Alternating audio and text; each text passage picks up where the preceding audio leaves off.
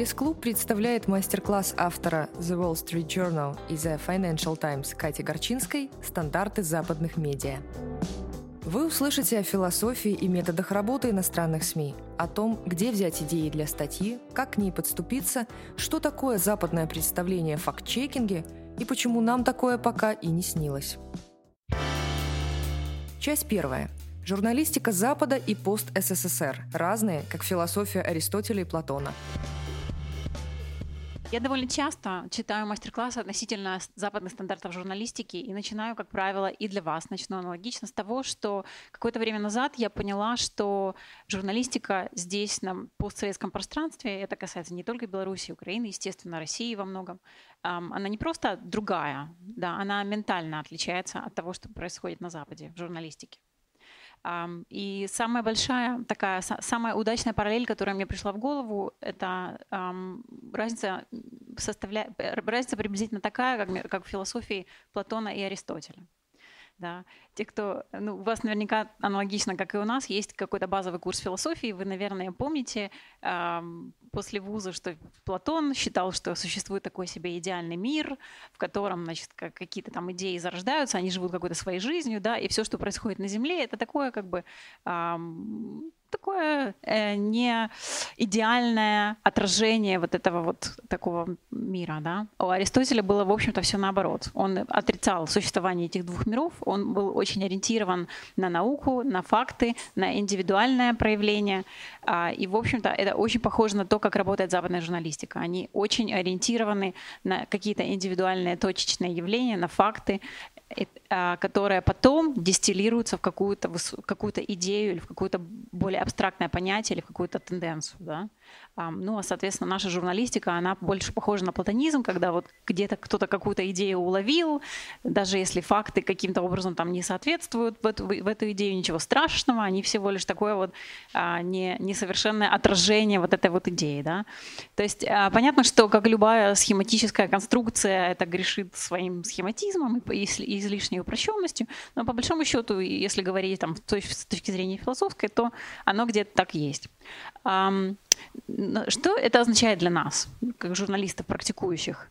На самом деле очень много что означает, это, э, потому что эта разница, она отражается в ежедневной практике, в наборе навыков, которые необходим писать, для того, чтобы писать в западных стандартах и в, и в наших каких-то постсоветских стандартах. Я вам расскажу историю э, о своей подружке, которую зовут Катрин Кальвайт. Она э, корреспондент по Восточной Европе газеты Süddeutsche Zeitung. Она живет в Вене и отвечает за Словению, Словакию, Украину, Венгрию и, собственно, Австрию. За пять стран.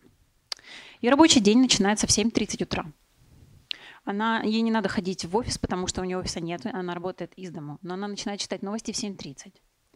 Um, читает она обо всех странах, на которых, которые она покрывает. Причина, почему она так рано начинает, потому что к 8.30 ей уже надо сделать pitch. То есть ей надо редактору предложить какую-то статью, одну или, может быть, даже несколько, которую она сегодня будет писать для газеты.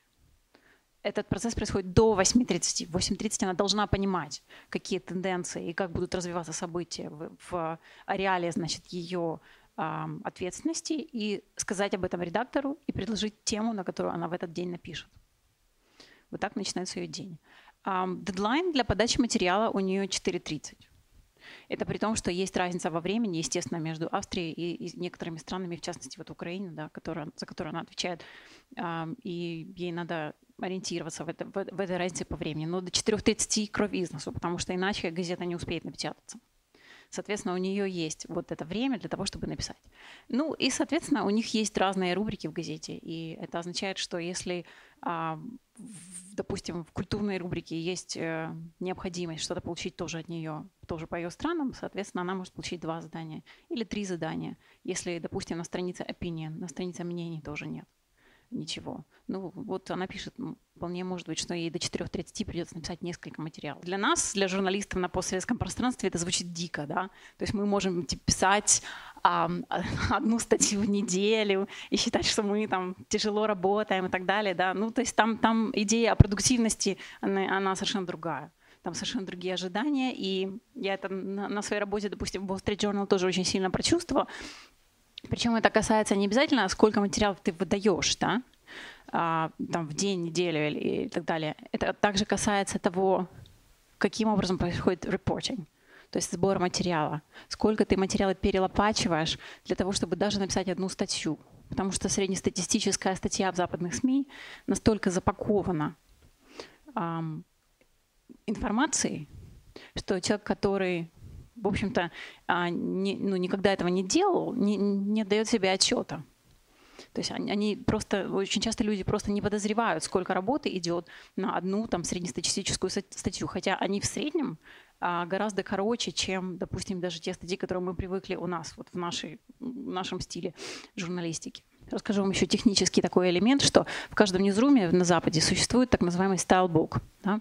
То есть это то, а, в каких рамках и в каком стиле написания работает статья, э, каждая редакция вот наша газета Keypost работает по так называемому AP Stylebook. То есть это Stylebook Associated Press. Это такая книжечка, которая выдается, э, издается каждый год. А, она каждый раз обновляется, и этот стайлбук регулирует, по большому счету, все технические моменты, связанные с написанием статьи.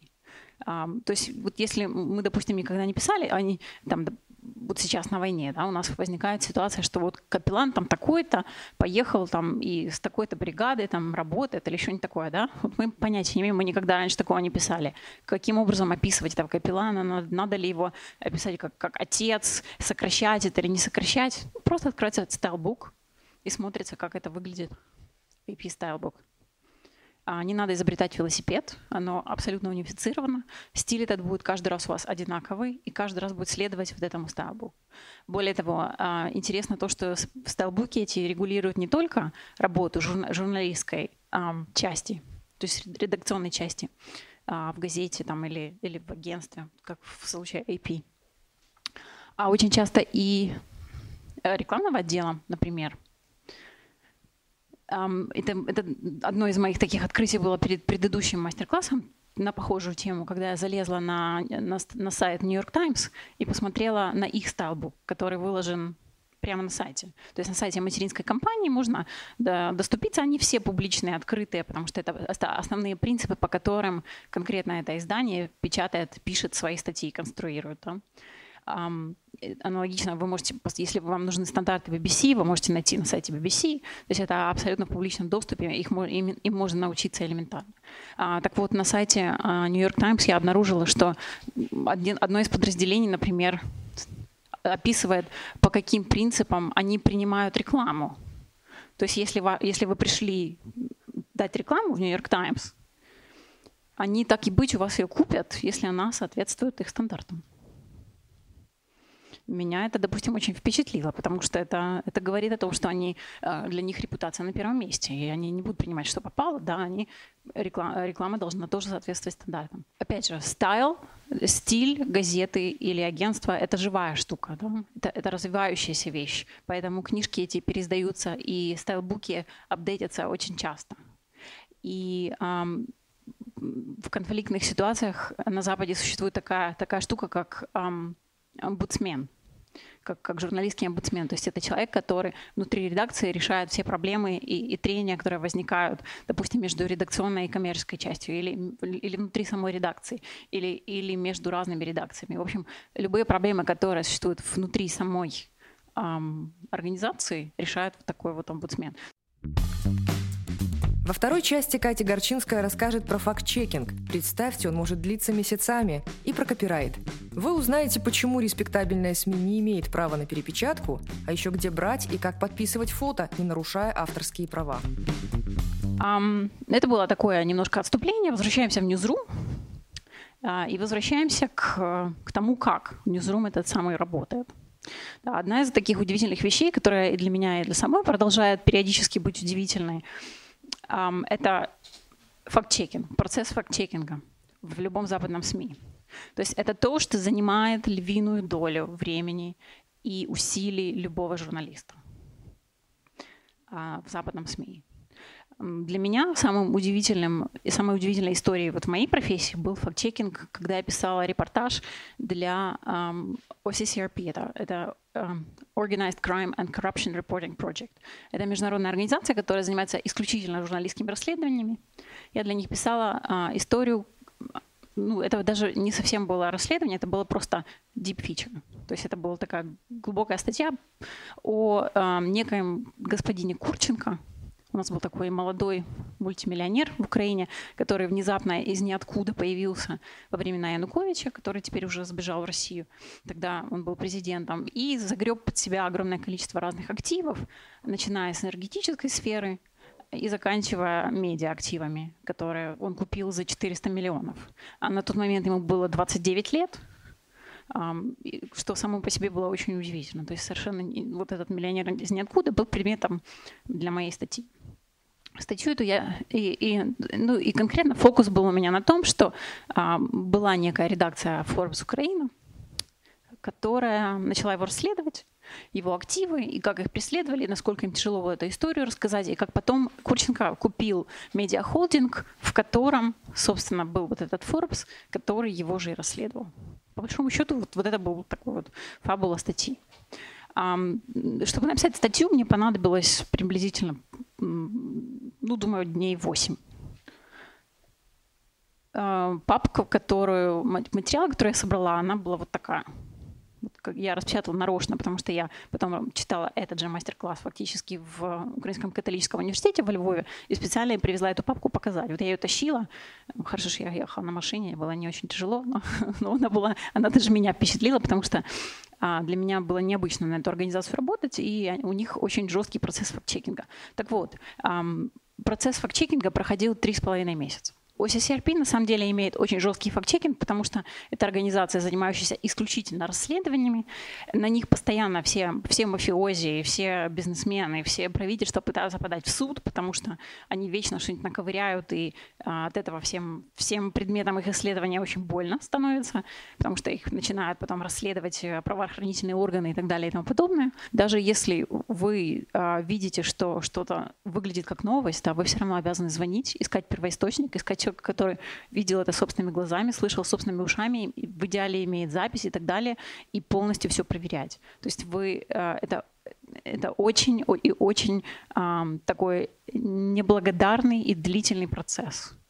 Проверка всех фактов. Вот мне, допустим, во время редактирования статей это занимает достаточно много усилий, потому что даже самое что ни на есть э, опытные журналисты очень часто эм, там забывают посмотреть или забывают перепроверить, да, или там путают возраст. Ну, ну например, пишут профайл какой-то и говорят там такой Иван Иванович, там Иванов, которому там 34 года, да, а ты проверяешь, а у него еще в этом году не было дня рождения, дня рождения. То есть ему не 34, а 33 на данный момент, потому что день рождения у него в августе вот этот элемент факт-чекинга, да, и это ну, и журналист обязан сделать, и аналогично редактор обязан сделать.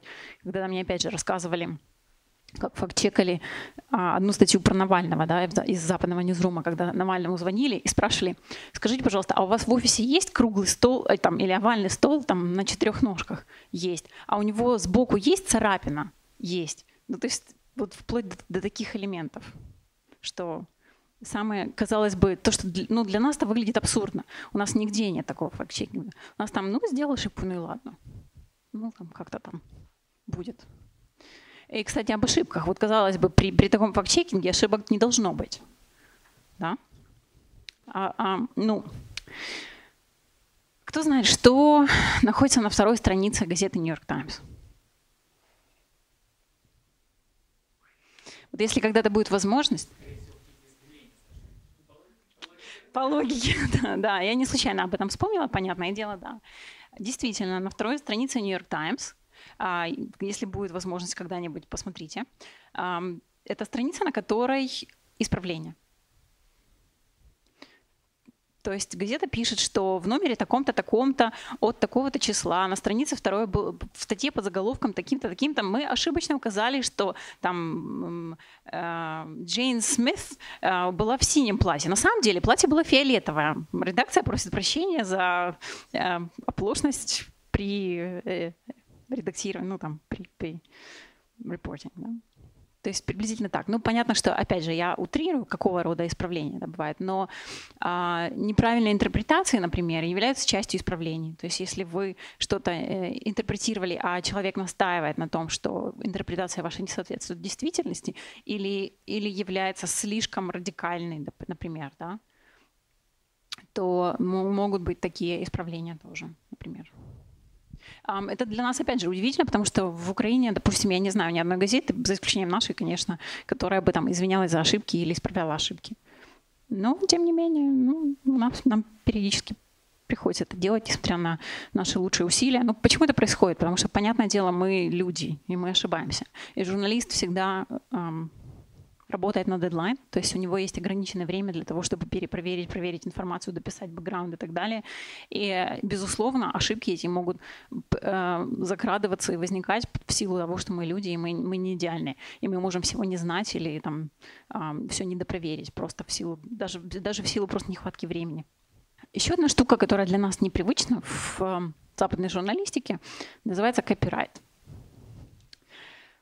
мы в этой части мира так очень а, спокойно относимся к копирайту, скажем так, да, то есть э, снять, снять новость с одного сайта, э, переставить на другой, у нас не считается чем-то зазорным, необычным, удивительным и так далее, да. А, ну, на Западе этого вообще просто не происходит. То есть просто никогда. Понятное дело, что есть там сайты-агрегаторы, да, мы тоже делаем какую-то часть контента агрегируем, но агрегируем мы по определенным правилам. То есть вот, к примеру, мы, мы ставим, когда мы видим, что есть эм, об Украине там или близлежащих соседях какие-то интересные новости или статьи в западных СМИ, мы печатаем заголовок, что это написал, например, там Yahoo News или там АФП, эм, две точки, и, и заголовок АФП. И потом мы печатаем 500 знаков, это приблизительно два абзаца, и отсылаем гиперлинк на первоисточник. То есть мы на этом теряем время посещения сайта, понятное дело, потому что когда человек открывает а, новость, он уходит с нашего сайта, а, поскольку если он, ему интересна конкретно эта новость, он переходит на сайт оригинал, который нашел эту информацию и ее написал. И ее написал. А, но мы соблюдаем копирайт людей, которые работали для того, чтобы эту новость написать. Вот это очень типично и правильно. Иллюстрации это вообще отдельная категория и отдельная история, потому что а, тут а, очень все тяжко. Например, в агентствах, если вы подписываетесь на текст, а, подписка на текст и на картинки, на, на фотографии, это две разные подписки, это два разных пакета фотографий, к тому же еще и дороже, по-моему, если я не ошибаюсь, как правило. Ну, хотя, наверное, разные пакеты существуют. И фотографии это вообще очень-очень серьезно. То есть там не просто ограничения по, по перепечатке, там даже, даже ограничения по тому, когда, кто, как, сколько фотографий может использовать, в, в каком формате. Да? Вот мы, допустим, подписываемся на, на фотографии France а, и у нас есть какая-то квота, которую мы можем в месяц использовать, и не больше. У нас есть доступ, да. У нас есть доступ ко всем, но мы не можем больше этой квоты, за которую мы заплатили. Плюс у нас есть разница по квоте, которая идет в газету и, и которая идет на онлайн. Потому что это разного формата фотографии. Они по-разному ценятся, по-разному оцениваются. И это, это тоже очень важно. Мы не можем взять больше, чем свою квоту, потому что мы за каждую фотографию будем платить огромные деньги. И мы, ну, понятно, что мы, мы теоретически можем где-то нарыть там а, в интернете и перепечатать эту фотографию, но мы этого не делаем потому что мы уважаем копирайт и работаем по западным принципам, по которых как бы уважается копирайт. Да. Понятно, что с нами можно, ну, на Западе, естественно, за, за, за неправомерную перепечатку можно судиться. У нас это часто не работает, понятное дело, но, тем не менее, мы это соблюдаем. Раз уж мы заговорили о фотографиях, еще скажу пару слов о подписях к фотографиям. Я вот летела пока в самолете, посмотрела на, на журнал, который явно был произведен в Беларуси для авиалинии, и поняла, что вот все те же болезни, что у нас, по большому счету, а, у вас тоже существуют. Ну, э, классическая фотография, да, на Западе подписывается. Вы никогда не увидите фотографию, за исключением бывают из любых правил исключения, понятное дело. Есть исключения а, и с подписями, например, там Economist, потому что это, это проблема, ну, такая штука, связанная со стилем. А, есть два варианта подписи фотографии на Западе. Вот здесь, и это как бы заголовок фотографии, и называется он caption. И вот здесь и называется он cutline. Вот это слово более общее, периодически его используют как и просто, ну, как, как, и, и, как синоним вот этого вот слова. Um, каждый cutline имеет свою структуру. То есть мы в подписи к фотографиям воспринимаем как маленькую статейку. То есть мы каждую из этих фотографий подписываем с, помощью 5 W. Who, what, when, why. Что-то пропустила. And, и where, да. То есть мы указываем, кто герой этой фотографии, кто изображен, даже если это очевидно для кого-то, да, потому что наша аудитория, может, для нее не очевидно, да. Я своего генпрокурора, например, в лицо знаю, а кто-то из моих читателей может и не знать. Надо написать, написать что это генпрокурор Украины Виктор Шокин, а, снят он тогда-то, тогда-то на заседании своей генпрокуратуры а, в городе Киеве. Вот, вот вам 5 Ws. Да. Бывает такое, что периодически мы используем какую-то абстрактную фотографию, например, вот как вчера у нас был пример, что мы, мы писали э, статью про проблемы коммуникации между правительством и правительственными там, компаниями, всякими агентствами и так далее, и журналистами, и, ну и, собственно, публикой. Э, и в качестве иллюстрации мы выбрали просто фотографию, где а, задник, ну такой просто стена, на которой написано «Кабинет министров Украины», «Кабинет министров Украины», «Кабинет министров Украины» много раз, и пустой микрофон, и пуст... ну, микрофон и пустое сиденье. Ну и мы написали, что эта фотография снята в Кабмине, что это файл фотограф, то есть это, это просто фотография из нашего архива, а, и потом мы описали, почему мы эту фотографию здесь используем. Потому что у Кабмина проблема с коммуникацией, и мы об этом пишем. И у многих агентств правительственных та же самая проблема. Приблизительно так мы описали. Да? То есть мы не просто даем фотографию, а вы там догадаетесь, почему. Мы описываем. Мы еще шаг за шагом описываем, что это. Вы видите на фотографии то-то и то-то. А применяем в данном случае мы ее потому, что есть связь между тем, что, как мы проиллюстрировали, и тем предметом, о котором мы пишем. Третья часть – источники информации. Что это, сколько их должно быть, и как быть с анонимными. В частности, рассмотрим украинские кейсы, ситуацию воюющей страны. Еще что отличает очень сильно западную журналистику и то, что, то, к чему привыкли мы здесь, это то, как мы относимся к источникам информации. В частности, это проявляется в, в употреблении или применении анонимных источников.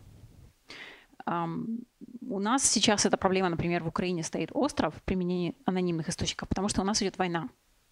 И у нас очень часто, буквально ну, на каждой неделе, минимум один раз, а то и больше, возникает ситуация, когда нам кто-то что-то рассказывает, um, допустим, из воюющих да, кто-то из, из военных с нами разговаривает, но по большому счету он не имеет права этого делать, потому что ему надо запрашивать разрешение у вышестоящего командования и потом только нам рассказывать. Но, во-первых, он, тогда он, скорее всего, ему скажут нет, и он не сможет выступить источником для нашей информации. Во-вторых, он понимает, этот человек, что а, проблема, о которой он хочет рассказать, по большому счету для него останется нерешенной, потому что о ней просто никто не будет знать.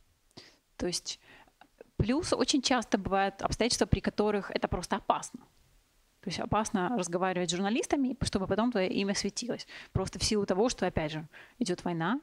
Um, ну, для нас это большая проблема, потому что мы стараемся избегать использования анонимных источников, как и, в общем-то, очень многие ньюзрумы на Западе. Um, например, есть агентство, в частности, Associated Press, где анонимные источники не используются вообще. То есть они никогда, вы никогда в, в, э, в Associated Press не увидите статью, основанную на анонимных источниках. Просто вообще. А, это очень тяжело для журналиста, может быть, особенно для журналистов, работающих там с политиками или в, в какой-то очень чувствительной среде, да. А, но, тем не менее, они работают вот таким, по таким правилам, по таким стандартам. А, где-то употребление, использование анонимных источников может быть оправданы, как вот в случае, который я вам описала, допустим, у нас. Но при этом мы обязаны сделать две вещи. Мы обязаны э, указать, что это за источник правдиво, то есть какого типа это источник. Э, насколько, настолько близко, насколько мы можем, без того, чтобы э, навредить этому источнику. Раз. И во-вторых, написать, почему этот источник вынужден оставаться анонимным. Соответственно, у нас конструкция каждый раз, когда мы пользуемся анонимным источником, выглядит таким образом. Сказал там Иван Иванович, который э, или там э, сказал солдат, воюющий на этой территории, на условиях анонимности, поскольку он не уполномочен разговаривать с прессой. Мы практически никогда не пользуемся, ну, не используем информацию, если она из одного анонимного источника. То есть, ну, мало ли какой аноним, по какой причине мог что-то нам слить, да, мало ли что он там нам рассказал. Ну, окей, это может быть очень интересно, но если мы это не можем проверить, то мы этим не будем пользоваться. Часть четвертая. Журналистика мнений. Имеет ли право журналист на свою точку зрения, где и как она может быть выражена? Как сделать колумнистику белой костью своей редакции? Есть э, такая большая иллюзия в нашей части света по поводу так называемой субъективной журналистики. Да? У нас очень любят, вот в Украине, да, очень популярная штука, что вот субъективная журналистика, это, как правило, противопоставляется эм, как адепты, адепты вот этой самой субъективной журналистики называют э, западную журналистику сухой, э, очень фак, излишне фактажной и так далее. Да? Э, и говорят, что вот гораздо лучше, когда вот есть свое мнение, и это гораздо правильнее. При этом забывая, что на Западе тоже очень распространен жанр субъективной журналистики, да, но а, есть два очень серьезных больших отличия в этом всем. В, в субъективной так называемой журналистике на Западе и у нас. А, первое отличие, и я вам его даже физически покажу, оно состоит в том, что э, все, что мнение, то есть все, что является индивидуальным мнением какого-то конкретного человека, оно а, печатается на странице, которая так и называется «мнение». И вот у нас этот разворот, четвертая, пятая страница, он всегда как раз мнение и является. Да? А, есть редакционные материалы, это мнение самой редакции, карикатуры аналогично, это наша какая-то какая интерпретация реальности, это она ну, субъективная. Ну и есть мнение относительно каких-то событий и так далее. Это, и это не обязательно редакционные материалы, это могут быть приходящие какие-то колумнисты, как правило, это так и есть. И аналогично на Западе. Да? То есть там очень жестко разграничены редакции, которые занимаются мнением, и, и, и новостные редакции. А настолько жестко, что эти люди между собой могут в жизни вообще никогда не пересекаться. И это был такой достаточно обширный материал. И он был неожиданно для, ну, достаточно неожиданная, это редкая форма, в форме Q&A, то есть вопрос-ответ. И эм, для того, чтобы максимально дать этому генералу высказаться, потому что это был очень уникальный источник, сейчас мы вернемся еще к форме Q&A. И, эм, но параллельно на странице Opinion был материал этого же журналиста по поводу того, как проходил процесс интервью и что он увидел, пока он говорил с этим генералом. Вот это было реально очень ценно, потому что а, он описал с, каких, с какой интонацией говорил этот генерал, какие у него были ощущения от этого разговора. Да? А, то есть все то, что попадает очень часто между строчек, и что нельзя почерпнуть из новостного материала. То есть он дал вот эту добавочную стоимость путем написания колонки о процессе написания вот этой статьи.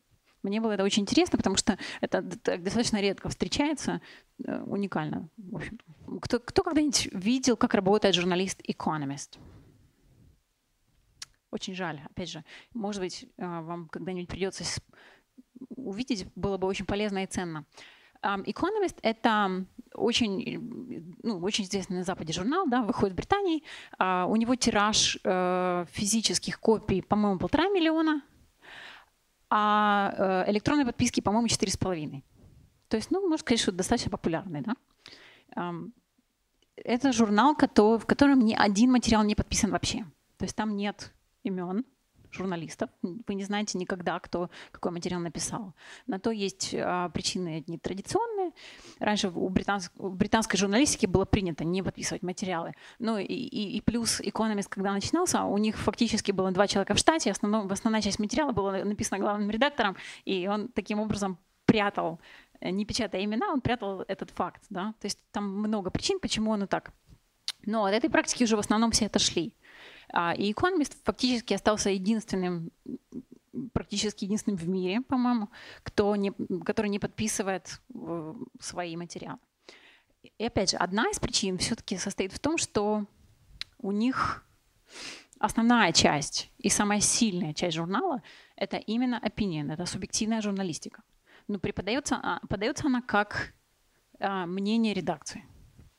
Для того, чтобы сконструировать такое мнение, журналист обходит огромное количество источников. Просто огромное. То есть никто из них не пишет материал просто сидя в редакции. Они ходят и разговаривают постоянно. А, и они постоянно в теме и постоянно в, отслеживают развитие событий. Вплоть до того, что для них их бит, да, то есть специализация, предмет, который, на который они пишут, а, очень часто превращается в такую себе вот реку новостей. Да? То есть просто вот вода, которая течет, а в которую все время какие-то ручейки добавляются, и они просто в какой-то момент подходят и зачерпывают часть этой воды и оформляют его в какую-то чашу, да, и это получается статья. Приблизительно вот так происходит работа журналиста западного. То есть они все время разговаривают с источниками, они все время читают, они все время черпают дополнительную информацию, они все время подпитывают вот эту новостную реку, реку вот своих знаний об, о предмете своего исследования. Из пятой части вы узнаете про этапы написания статьи. Их семь. Идея, сбор информации, фокусировка, план, черновик, полировка и редактура. Текст — это как дом. Его нужно строить последовательно. Для начала мы эм, поговорим о том, какие существуют вообще стадии написания статьи. И мы через какую-то часть из этих стадий пройдем с вами. Какие есть мысли насчет того, сколько и какие стадии существуют написания статьи. Угу. Первая. Первая стадия у нас какая? Задумка, тема, да. Задумка, короче, я это называю стадия идеи. Правильно, первая стадия у нас идея. Угу. Дальше. То есть вторая стадия у нас сбор информации. По-английски это называется reporting. Ну, у нас есть идея, да, мы решили. Ну, на самом деле, я очень часто сравниваю стати- написание статьи с постройкой дома, да. А, и даже у меня есть вот специальный мастер-класс, который называется «Дом, который построил ты». А, потому что это действительно очень похожие процессы. Начинается и, и дом, и статья начинаются с идеи, да, потому что мы должны понимать, что мы будем строить, больницу или небоскреб, это, это дом с садом или, а, или что-то еще, да, или, или ну, там, я не знаю, чертово колесо, обозрение. То есть мы должны понимать, что у нас за идея. А когда мы определились с, с основной идеей, что мы строим, например, там условно деревянный домик. Мы решили деревянный домик в деревне мы строим. Ну, теперь, значит, соответственно, нам надо сделать исследование, а, что из себя представляют вообще деревянные конструкции, каким образом, а, какие они бывают, а, что это, ну, что требуется для того, чтобы этот домик построить. То есть собирать какое-то количество материала, необходимого э, для понимания, вот, э, как реализовать эту идею. Да? И вот это та стадия, которая в, в, в, при, при собирании статьи выглядит как, как сбор информации, или по-английски она называется reporting. Вот мы насобирали, что есть там дом, дома брусовые из круглого бруса, из клееного бруса, там а, есть э, дома э, там, с пустые стены, а, гибридные конструкции и так далее. Есть такой, такой, такой. Нам надо сфокусировать наше внимание на чем-то. Нам надо на чем-то остановиться. Мы, мы поняли, что существует много разных типов деревянных домов для, для домиков в деревне, но нам надо все равно остановиться на каком-то одном, на каком-то одном доме. Вот этот процесс фокусировки, он существует и в статье процесс фокусировки. Когда вы идете куда-то, да, а, вас посылает главный редактор, условно говоря, писать о пожаре, вы приходите, обнаруживаете же потоп. Так вот, о пожаре уже писать не надо. Вы сфокусировались на потопе. Вот третья стадия называется фокусировка. Это очень важный этап, который очень многие журналисты пропускают. И когда, и если они пропускают, то происходят вообще удивительные вещи – когда э, редактор открывает статью и начинает ругаться словами, которые обычно вслух предпочитают не произносить, особенно при детях. Потому что все, что у нас есть выяснено в заметках, все, что нам рассказали все наши источники, все, что мы вырыли в Гугле, оно все в результате оказалось у нас в статье, которая выросла на 15 тысяч слов. Из этого уже, в общем-то, можно написать и книгу, и, и, и в общем-то, пока все еще непонятно о чем приблизительно вот конечный результат у нас выглядит вот так. Все почему? Потому что мы пропустили вот этот процесс фокусировки. То есть вы сфокусировали тему, вы приблизительно знаете, о чем будет эта статья. У вас из всего массива возникла идея который вы будете реализовывать. Но вам еще надо понимать, как это реализовывать, как это постепенно, шаг за шагом этот дом построить, что зачем, в каком порядке это будет. И вот, вот эта стадия называется планировка, да, это, это план. Вы в идеале вы этот план пишете. Особенно это рекомендовано, ну, я очень часто рекомендую для начинающих журналистов, потому что для них самих это позволит очень сильно отсортировать все ненужное, э, лишнее и так далее и тому подобное. Да? То, есть, то есть на вот этом этапе у вас остается груда мусора с одной стороны и дом с другой стороны. То есть у нас есть уже репортинг, мы насобирали материал по, по поводу дома, сфокусировали, сделали план, и, собственно, теперь мы из материала своего, мы, мы строим этот дом. Мы пишем черновик. Полируем. Мы текст полируем, потому что если мы этого не сделаем, то у нас будет э, три раза один и тот же глагол написан в предложении, у нас будет, не будет логики между там, какими-то абзацами, нам просто их придется физически переставить. Вот на этой стадии полировки мы, мы, мы это все делаем. То есть мы, мы чистим текст, доводим его до ума. Либо если мы видим, что ну, все пропало, все плохо, дом получился некрасивый, то мы разрушаем и перестраиваем заново. Возвращаемся на какие-то предыдущие стадии. Ну седьмой этап.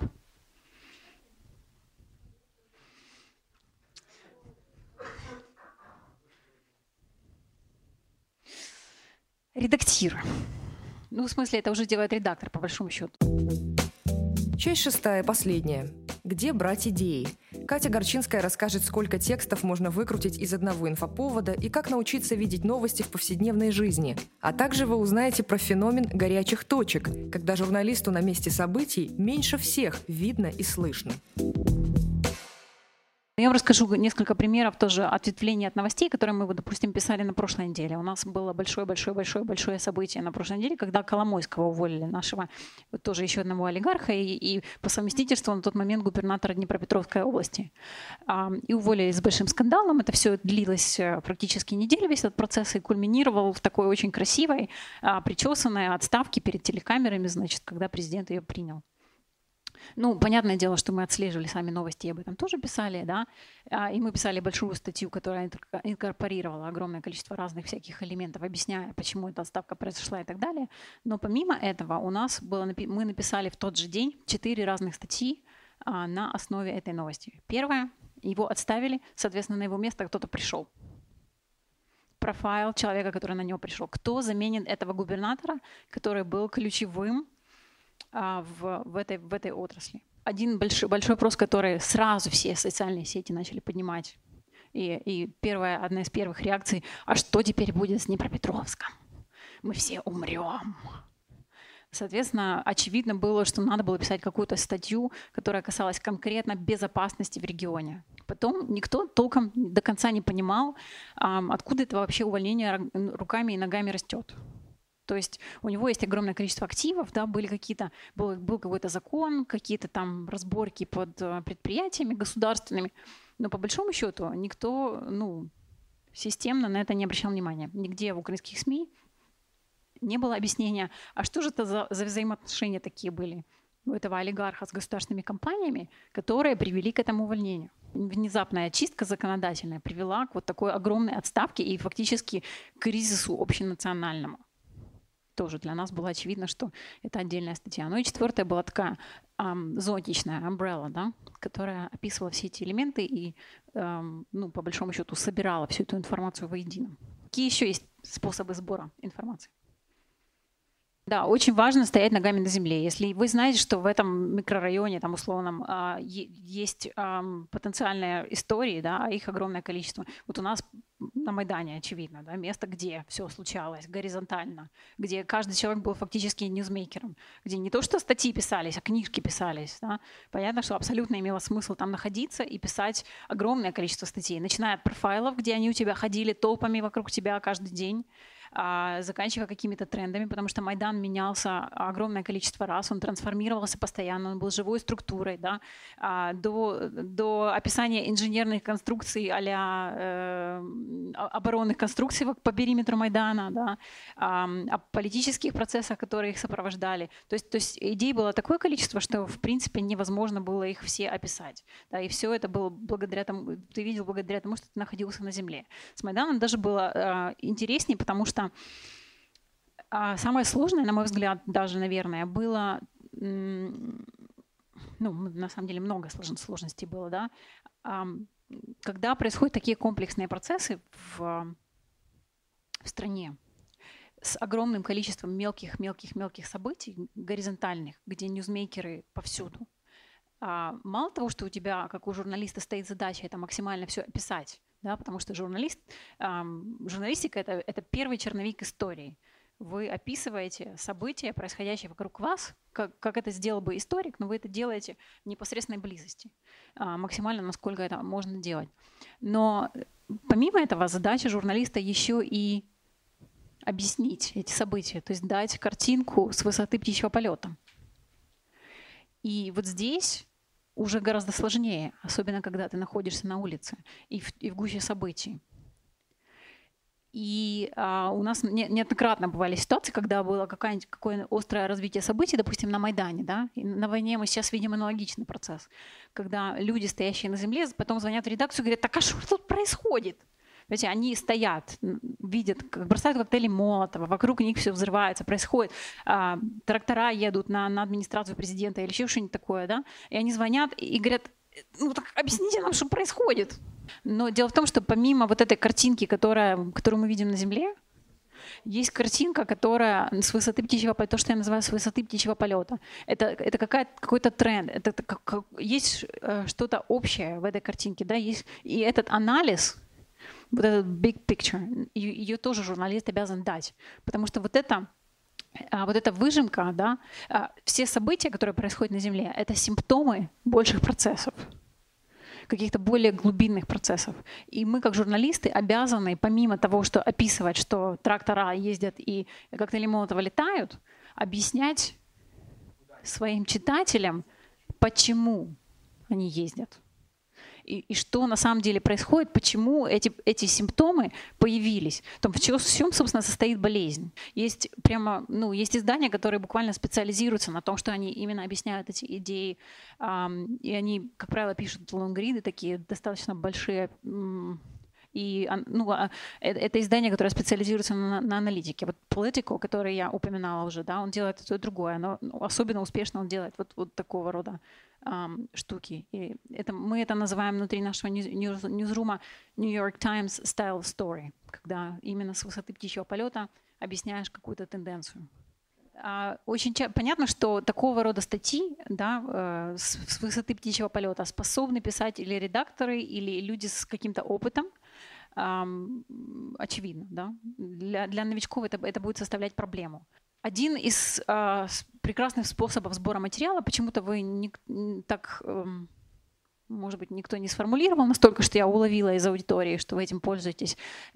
Тот способ, который я называю friends and family во время президентских выборов в Украине. А мы ездили получать награду. Киевпост выиграл очень престижную награду в Миссури за достижение Lifetime Achievement in Journalism это очень престижно, это вторая по крутости награда после Пулицера. Ну, Пулицер, как вы, наверное, знаете, вручается только американцам, а это награда международная. И читаю на Фейсбуке, пока мы там сидим, что журналистка наша жалуется, что вот, мол, у нас были выборы, она пошла на, на, на свой избирательный участок проголосовать, и какой-то старичок хотел тоже проголосовать за ну, кого-то, за выбрать себе. Но он плохо видел, и он попросил помощи. Или старушка, я уже не помню. Ну и она, как девочка добрая, она сказала, ну, конечно, я помогу, да. Ну, она зашла, значит, в кабинку, и она, и, и вот тут у нее начинается возмущение, потому что этот старичок или старушка попросила найти а, коммунистическую партию и поставить крестик за коммунистическую, ну, там, или галочку, что там она стала, за коммунистическую партию.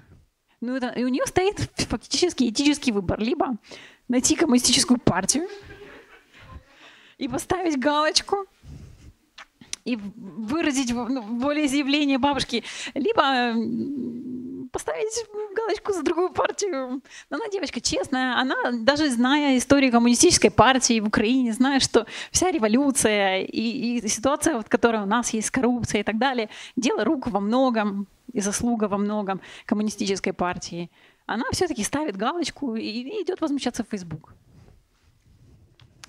А я помимо этого еще знаю, что тут, тут не просто история с коммунистической партией, системой голосования и так далее, да?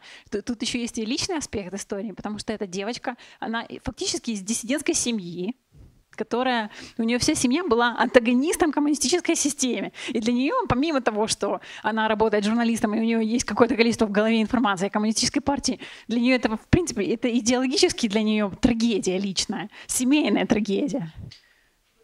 Смотрите, когда я говорю friends and family, я скорее имею в виду что-то такое более мелкое, да, то есть не обязательно связанное с институциональным, с институциональной со страной, потому что в этом, в, в интеракции между людьми, в каких-то горизонтальных историях, комьюнити-историях тоже очень много идей на самом деле, и мне хотелось бы, чтобы кто-то, может быть, кто-то придумал. У меня есть племянница, она учится, а, Анна Обудова из Новополоцкой городской газеты. У меня есть племянница, она ходит во второй класс. И получается, накануне четвертой четверти я узнаю, что она с бабушкой улетает в Египет. Получается, на 10 дней.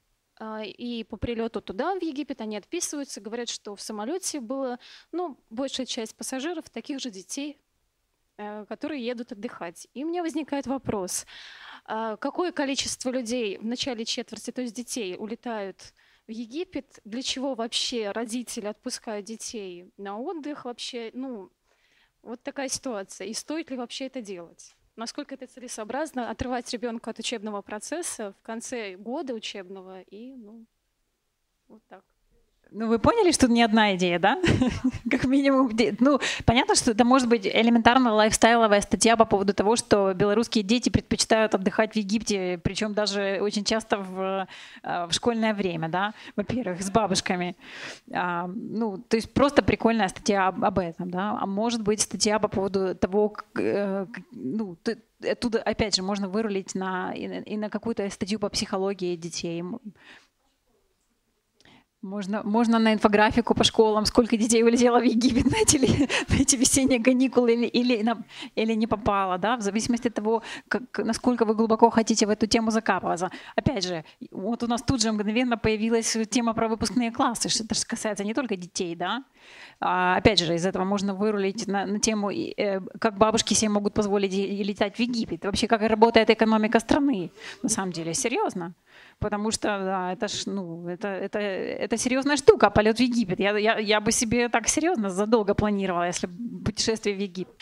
Еще хочу просто буквально несколько, несколько вариантов написания, э, сборки идей рассказать вам.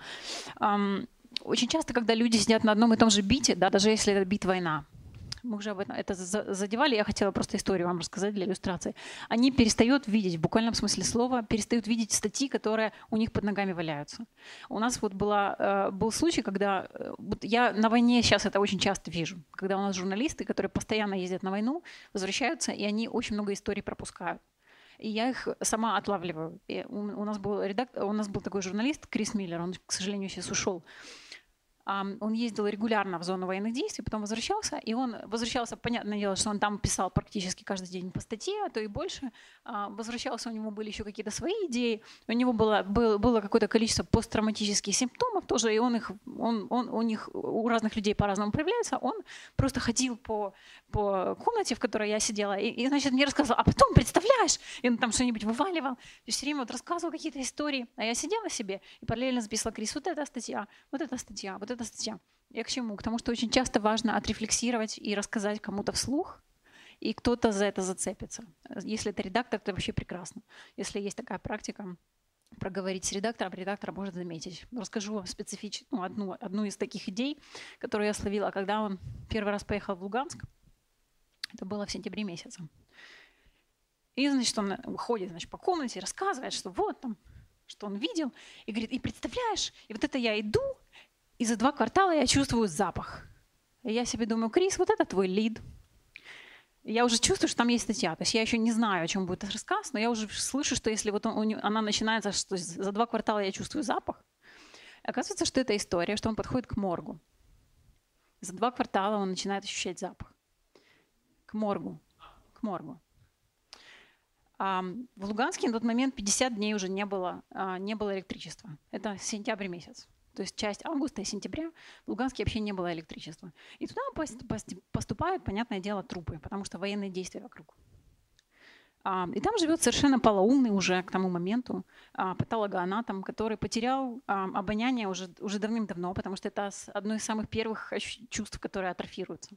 человек так реагирует просто на, на постоянное раздражение. А, и одна из историй, ну, он показал, значит, как там все происходит. Понятное дело, никаких холодильниках речь там не идет. А, и Крис говорит, я подхожу, и я вижу, что возле этого морга стоят шесть гробов, а, в которых есть люди, трупы ну, понятно, в каком они состоянии, да, что там уже эти черви и все, а дышать там совершенно вообще невозможно. И он спрашивает, ну, типа, а что они тут стоят? Ну, очевидно, что не первый день. Он говорит, ну, шесть недель стоят трупы, а, это укры, то есть это украинские трупы.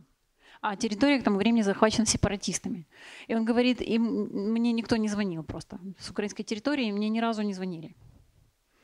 И вот шесть этих трупов э, стоят у него шесть недель без, без электричества, без ничего. А в результате мы написали историю про шесть трупов, которые там стоят. Мы позвонили, естественно, украинским властям, чтобы они позвонили, чтобы они выяснили, кто это. Потому что на тот момент у нас уже было огромное количество жертв. Но, казалось бы, элементарная операция, да, позвонить в морг в Луганске, большой, э, большой областной центр и спросить о каких-то людях, которые пропали без вести там, и так далее, провести какую-то экспертизу, но никто этого не сделал а Крис пропустил. Вот. Потому что он, ну, когда человек ездит и видит такое постоянно, оно для него перестает быть новостью, к сожалению. И вот, важно это помнить. Еще один тип истории, который очень часто мы пропускаем, в украинской журналистике так точно, не знаю у вас, а мы уже об этом упоминали, это адаптация. То есть новости, которые случаются где-то еще, но которые для нас, казалось бы, на первый взгляд не имеют никакого значения, на самом деле имеют.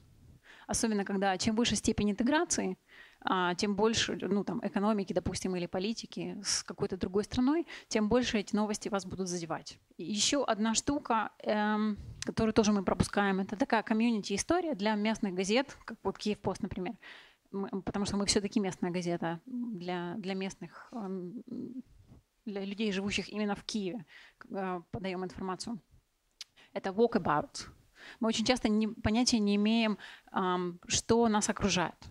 Мы не знаем, что за архитектура нас окружает, какие, а, куда пойти, где провести время. Да? То есть то, что вот в буквальном смысле слова можно ногами обходить в своем микрорайоне а, и просто походить по улице и посмотреть таким, такими глазами человека-почемучки на свой микрорайон – может дать вам огромное количество пищи для, э, для написания статей или там снятия сюжетов и так далее. Вот у нас, допустим, была целая серия статей, которая называлась Then and Now, когда мы брали просто в каком-то микрорайоне какое-то здание или какую-то площадь и так далее, находили архивную фотографию и из того же ракурса снимали, как это выглядит сейчас. И вот таким образом писали короткое описание. На Западе даже книжки такие выдают. Заходите и за другими лекциями. Место встречи – пресс-лекториум.